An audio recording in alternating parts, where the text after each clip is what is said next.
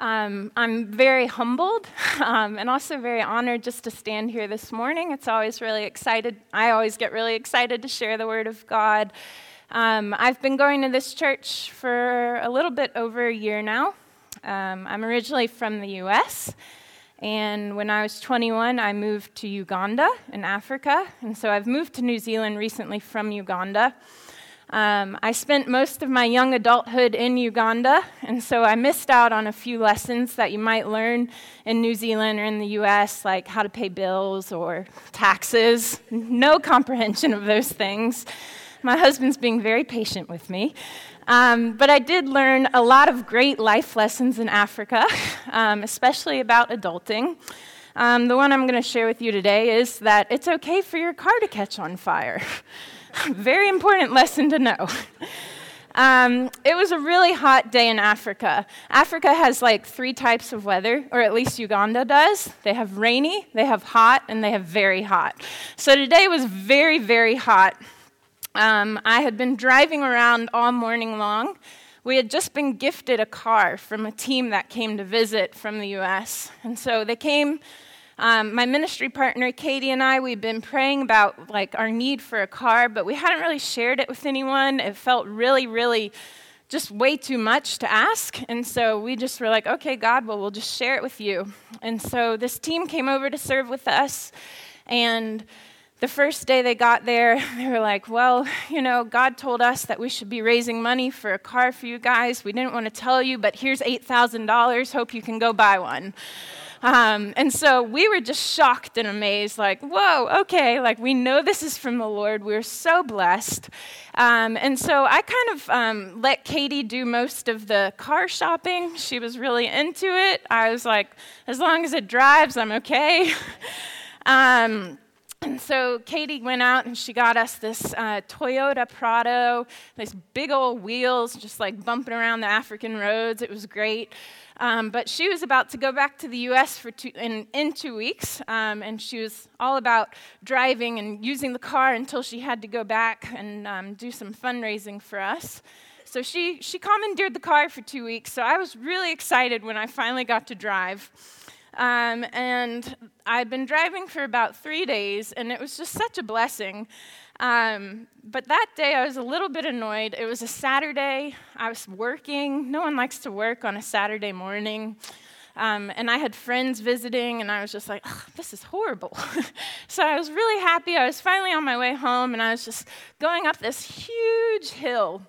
Um, in, in Uganda, we call it Tank Hill, and I think that's because it, it takes a tank to get up there. Um, but when I finally got to the top, I heard this giant pop come from the engine. And I was like, hmm Katie's been gone for three days and I broke the car. I got a little nervous. And so I kind of just kept driving a little slowly. And I was like, we'll just see how it goes. I'm on my way down the hill. And I had like just started to relax, you know, like that tension in your shoulders releases. And then all of a sudden, from the engine in every direction, it just went whoosh, and flames were coming up out of every part of the engine. And I don't know about you, I have no experience working with cars, but the experience I have is in movies. Every time a car catches on fire, it blows up. So naturally, that's what I think is about to happen. So I'm like, pull over to the side of the road. I am out of that car in about half a second. The door is wide open behind me. The car is still running, and I am sprinting up the hill that I just came back down. I'm not sure why I didn't continue downhill, but apparently uphill sounded great. And so I'm like running up this giant hill and I'm screaming, Fire! And then I was translating for myself, for those who didn't know English, Mulino! And I'm just looking like full out crazy lady. And so I finally get up to up the hill like to a place where I deemed was safe, and that if it ex- when it exploded, I wasn't going to die. And I'm like waving people back, trying to get them away from the car, and everyone's just looking at me and laughing. I'm like, what is going on? Don't these people want to live? And so I finally turn around and I look, and I'm like, kind of like peeping over my shoulder, looking to see this huge boom. And what I see is these four Ugandan men casually crossing the road to the car, because I've left the door open, one of them just reaches in and opens the hood to the engine, and the other three proceed to put the fire out. and then they look up at me and they say, Oh, you can come back. and so I'm like, have the biggest walk of shame down this hill. I'm sweating. I am barefoot. I just was like, this is horrible. so I get to the car and I looked at, and one of the men looked at me and he said, maybe you should call your mechanic to come check on it. I was like, okay, you know. And so I call the mechanic, and then I call Katie, my ministry partner, who's supposed to find us, find us this great car. And I said, Katie, our car just got on fire.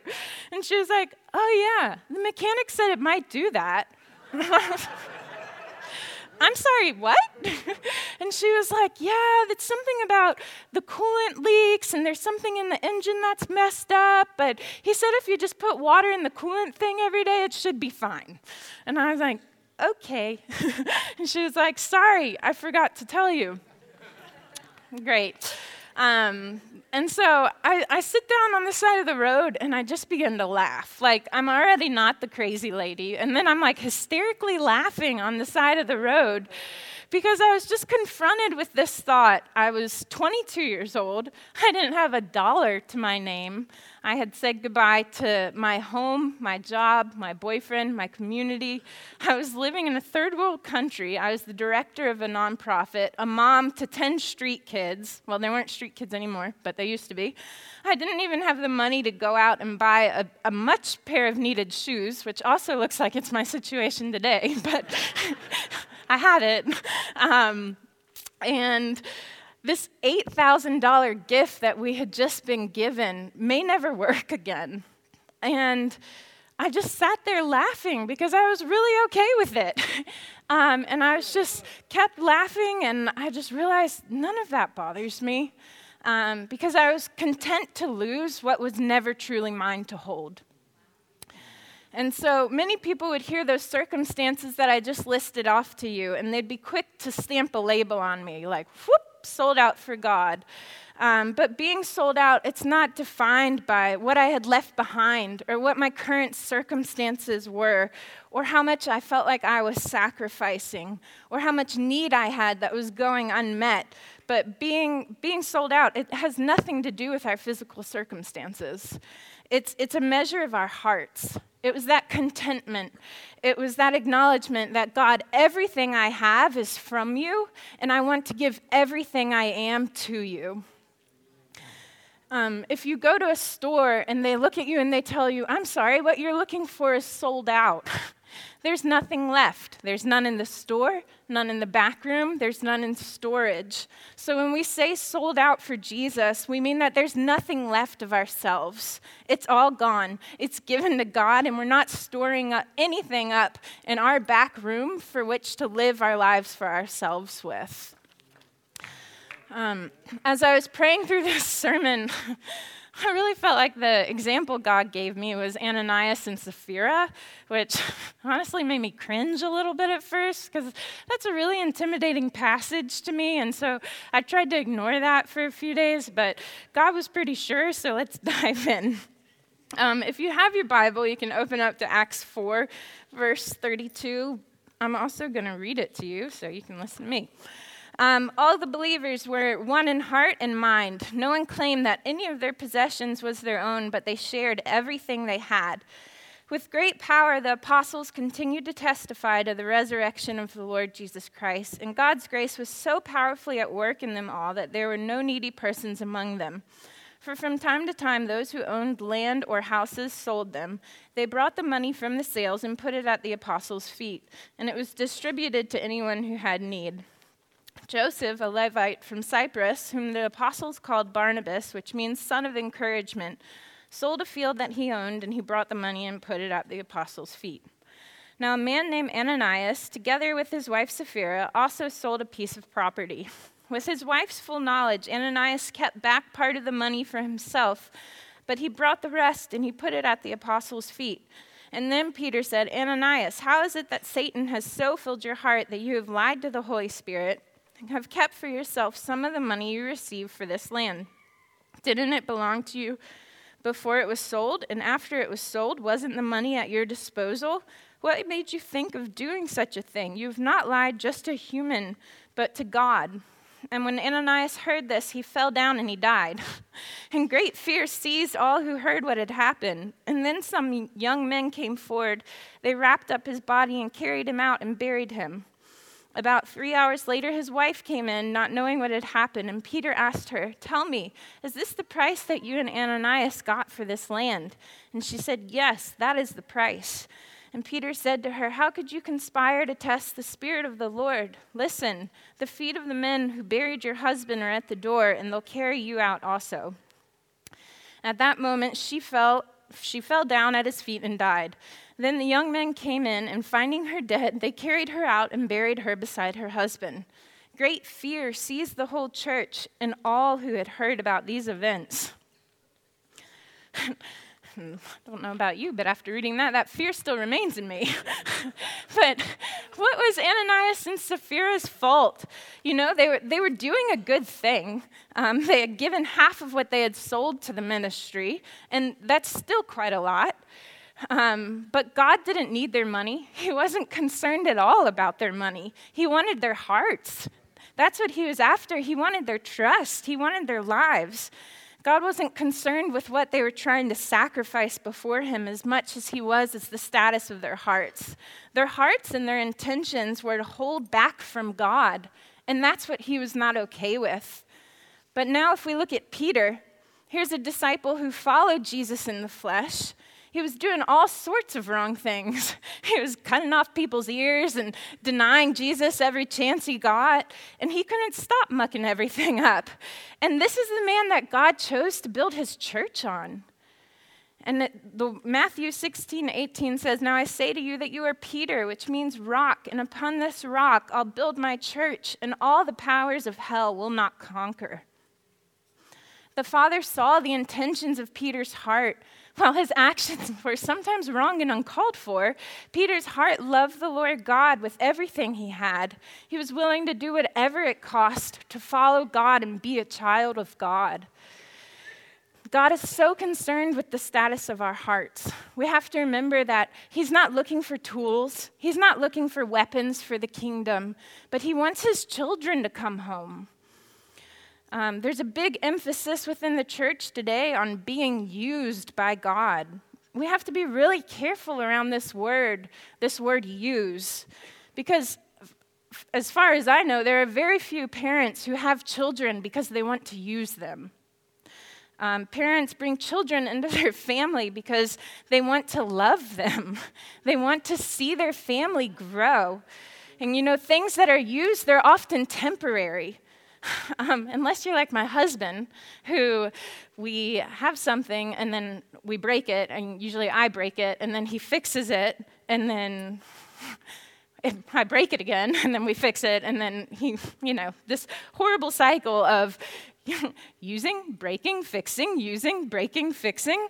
Um, but for so many of us, that's our mindset when we come before God. We put forth this giant effort in serving God to be used by Him. Things don't go the way that we planned, or we get burnout, or doubt creeps in and we fall. And often we fall really, really hard. And then we're slowly restored by our faithful and our loving Father. But then this cycle continues to repeat and repeat and repeat until for some people they reach a point or a day where they're tired of falling. They're tired of the doubt, they're tired of the burnout, and the effort stops. They're happy to maintain this very stagnant relationship with the creator of the universe who's longing to call them son or daughter. Um, there's a big difference between a child in a family who wants to be used and a child who wants to be part of that family. Um, in Uganda, we had, a, we had a home for street children, so we were in the work of bringing in children into our family. And we would often see this mentality. Children who wanted to be part of a family would often come home and they wouldn't hold back. If I made them mad, I could find my clothes on fire, or a chicken locked in my room for hours and its poo to cover those hours, um, or basins of water poured on my bed. Um, you know, like these kids, they were able to laugh and cry and express themselves within our family. Um, they rooted deeply within our family and took on our, our values and they took on our beliefs. Um, and they trusted us. The children who came in who wanted to be used so that they could earn their worth or their home, they always cracked. Some could maintain this facade for days, some for weeks. I've even seen it maintained for years. Um, just doing what's ever asked of them, always trying to give the right answer or doing the right thing, never expressing how they truly feel about what's being asked of them. Um, and I have seen almost every one of those kids eventually just crack and give up. They can't, they can't earn their worth. They couldn't do it. They couldn't earn that spot in that home, and neither can we. When we come before God, we can't align our behavior and then expect our hearts to change.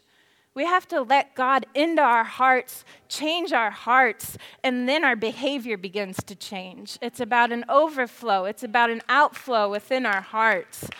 Joel 2:13 it says rend your heart not your garments. Return to the Lord your God.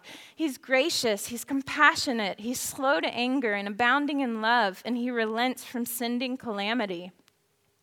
What are our garments? What are these things that we carry every day that we need to rend funny word. Um, it's what's on the outside, it's our behaviors, our actions. Maybe for some of us, it's our hours, what we're spending our time on during the day. Every person should have different things that God can bring to your mind. But there's nothing that God wants more than our hearts. He desires to love us fully, and He doesn't want to hold back His love from us. But often it's us. It's us who are standing back and holding ourselves away from the Lord and away from fully stepping into the fullness of His love and, the, and becoming a member of the family of God. When we choose to become a member of our kingdom family, our view of God changes from that of a judge to, to a father.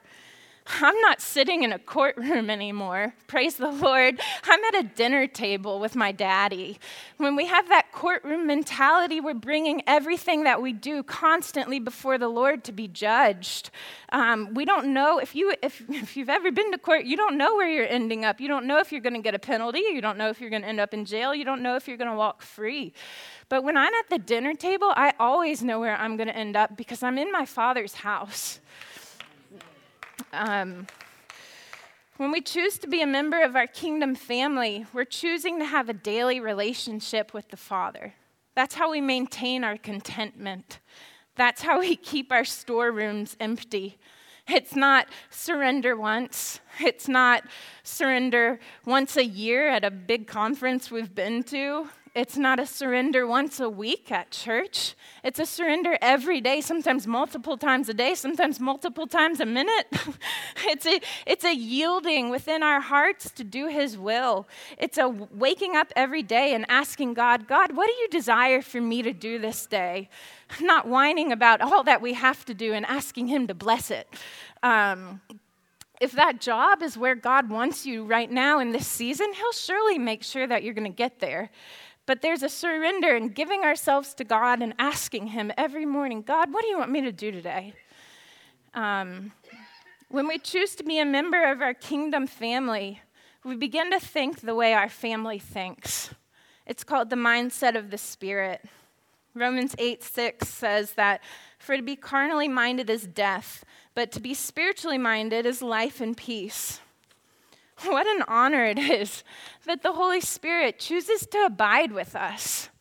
Um, he's not a visitor, He doesn't choose to come and go. He doesn't just come over when our house is clean and our dishes are done. Like, He lives with us. He's always there for us to tap into. When my peace in my mind begins to shake and I can feel just the heaviness of my circumstances really start to weigh on me, I welcome in the Holy Spirit. I say, God, thank you that you've given me a mindset of life and peace. Thank you that your spirit reigns in my body. Thank you that the blood of Jesus paid for my sins so that a peace I can't understand will guard my heart and my mind. We have to fight every day to maintain that peace. Um, because the more we think like God, the more we will act like Him, the more we'll walk like Him, the more we'll talk like Him we'll begin to think about others the way that God actually wants us to think about others. We'll begin to think about ourselves the way that God wants us to think about ourselves. And most importantly, we'll begin to think about God the way that God should be thought about. Um, when we choose to be a member of our kingdom family, we're choosing to believe and trust in the character of our Father God we're choosing to believe that when we see this small much of something, that God is seeing this much.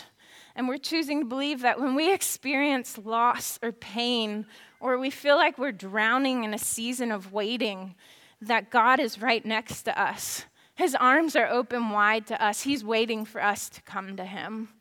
And we're choosing to believe that God didn't promise us easy, He didn't promise us normal, he didn't promise us pain free, and He surely did not promise us perfect. Um, so, those are not things that we should be chasing after. But He promised us abounding love, unending joy, a peace that never fails, and a hope that can kindle in our hearts and just give us a passion to live again. He promised us a comforter and a father and a family and an eternity with Him the strongest impact that we can make in, in this world for the kingdom of God is opening up our hearts and our minds and allowing God to love us in the way that He wants to. Because there is nothing that He wants more than to love His children with fullness. Um, and that's when, when our cup begins to overflow. We won't have to force things to make God known. He'll just be all over everything we do, everything we say. Um, in Uganda, it was very common to have um, guards within your compound. So every house has a nice big fence, and um, if you were able to, you had a guard that either stayed there all day and night, or for us, we just had a night guard. His name was Uncle John.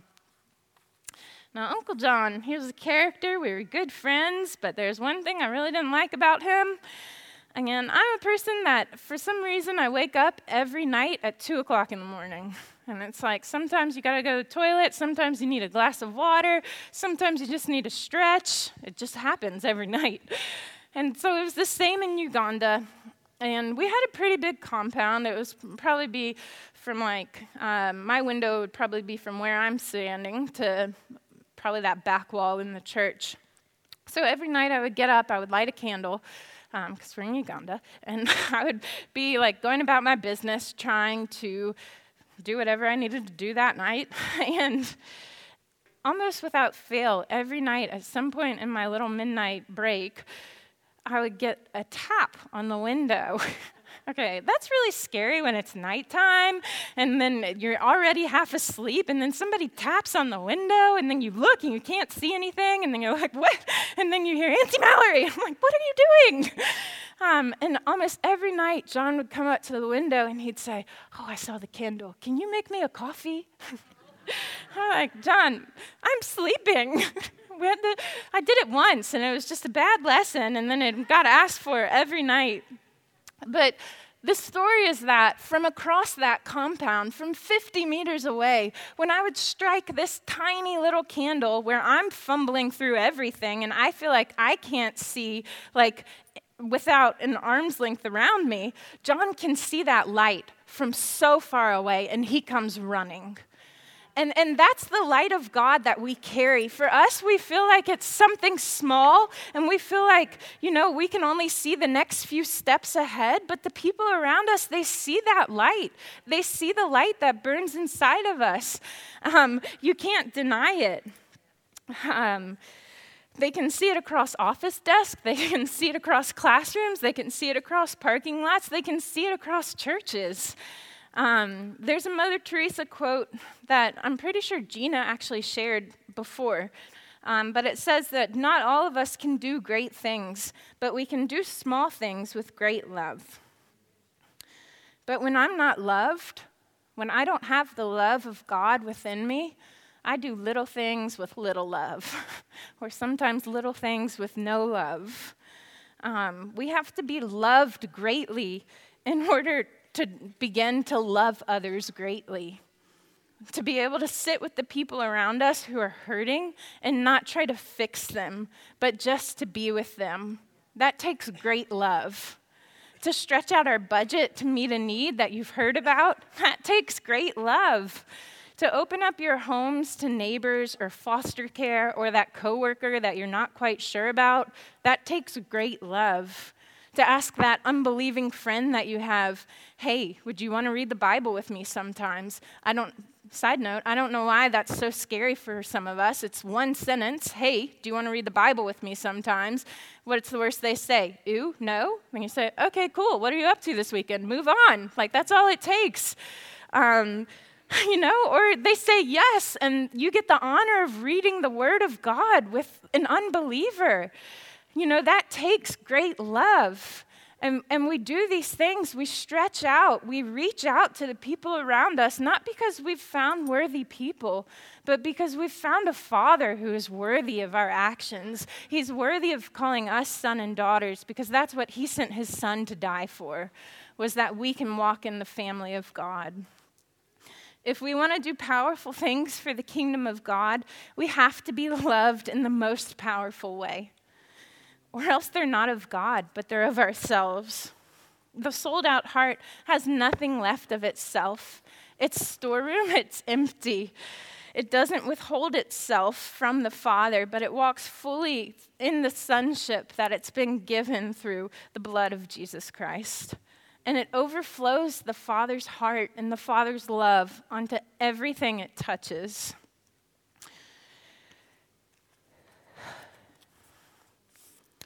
I'm just going to pray. Father, we just give you so much glory, God. I thank you, Father, that you have just Lord, you've called us son and you've called us daughter and you've welcomed us home. You've welcomed us into your family, God. And there's so much focus within the church or when we're looking at the Christian life on what it costs to follow God. But God, I pray that we would just give us hearts that focus on what we gain when we choose to lay down our lives before you and we cry out, Abba, Father, God. I pray for the hearts in this room who feel like they're in cycles of use and breaking and restoring God. Father, I pray that you would just release a new revelation to them of how much you love them, God.